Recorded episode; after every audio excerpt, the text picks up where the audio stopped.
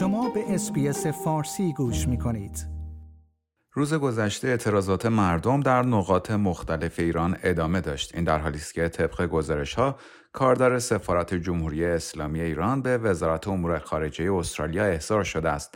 به گزارش بی بی سی یکی از مقامات ارشد وزارت خارجه استرالیا اعلام کرده است که کاردار سفارت ایران به منظور دریافت شدید و اعتراض در مورد نحوه برخورد با اعتراضات و نقض حقوق و آزادی های اساسی در ایران در سه نوبت احضار شده است. او گفت متاسفانه حکومت ایران از هیچ نظر مخالفی چه در داخل و چه در خارج خوشش نمیآید.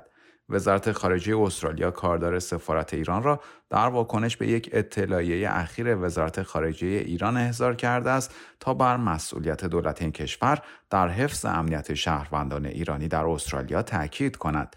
وزارت خارجه ایران اوایل این هفته به ایرانیان توصیه کرده بود تا از سفر به استرالیا خودداری ورزند و از جمله دلایل آن را احتمال ارعاب و آسیب با آنان ذکر کرده بود. روز گذشته تجمع های اعتراضی در شماری از دانشگاه های ایران ادامه پیدا کرد. به گزارش بی بی سی، غروب روز گذشته از شهر رشت در گیلان تصاویری منتشر شده که نشان می‌داد گروهی از مردم در میدان شهرداری این شهر تجمع کردند و میرقصند. در این تصاویر بسیاری از زنان روسری بر سر ندارند. گزارش شده که گروهی از موتورسواران به این جمع نزدیک شدند و سعی در پراکنده کردن آنها داشتند که با شعارهای جمعیت روبرو شدند و در مقابل اقدام به تیراندازی و شلیک گاز اشک‌آور کردند.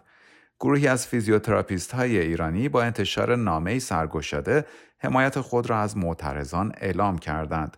به گزارش بی بی سی در این نامه که به امضای حدود 600 نفر از دانش آموختگان فیزیوتراپی رسیده است، خطاب به مردم ایران نوشته شده است ما جمعی از دانش آموختگان رشته فیزیوتراپی به عنوان بخشی از جامعه درمانی کشور در تلاش برای پایبندی به تعهد حرفه‌ای و انسانی خویش همچون گذشته در کنار شما ایستاده ایم.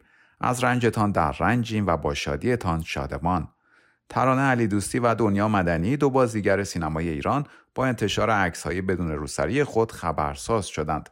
عفو بین الملل نیز روز پنجشنبه اعلام کرد که نیروهای امنیتی جمهوری اسلامی به شکل غیرقانونی دست کم 18 معترض، تماشاچی و نمازگزار از جمله دو کودک را در جریان سرکوب مرگبار اعتراضات مسالمت آمیز گسترده در خاش کشتند. اعتراضات یاد شده در روز 13 آبان در این شهر و استان سیستان و بلوچستان صورت گرفته است و به گفته عفو بین الملل شمار دیگری نیز مجروح شدند. این نهاد حقوق بشری می‌گوید اسامی 100 نفر از کسانی که از 8 مهر در جریان اعتراضات این استان به ضرب گلوله نیروهای امنیتی جمهوری اسلامی کشته شدهاند را فهرست کرده است. like، share، comment. SBS فارسی را در فیسبوک دنبال کنید.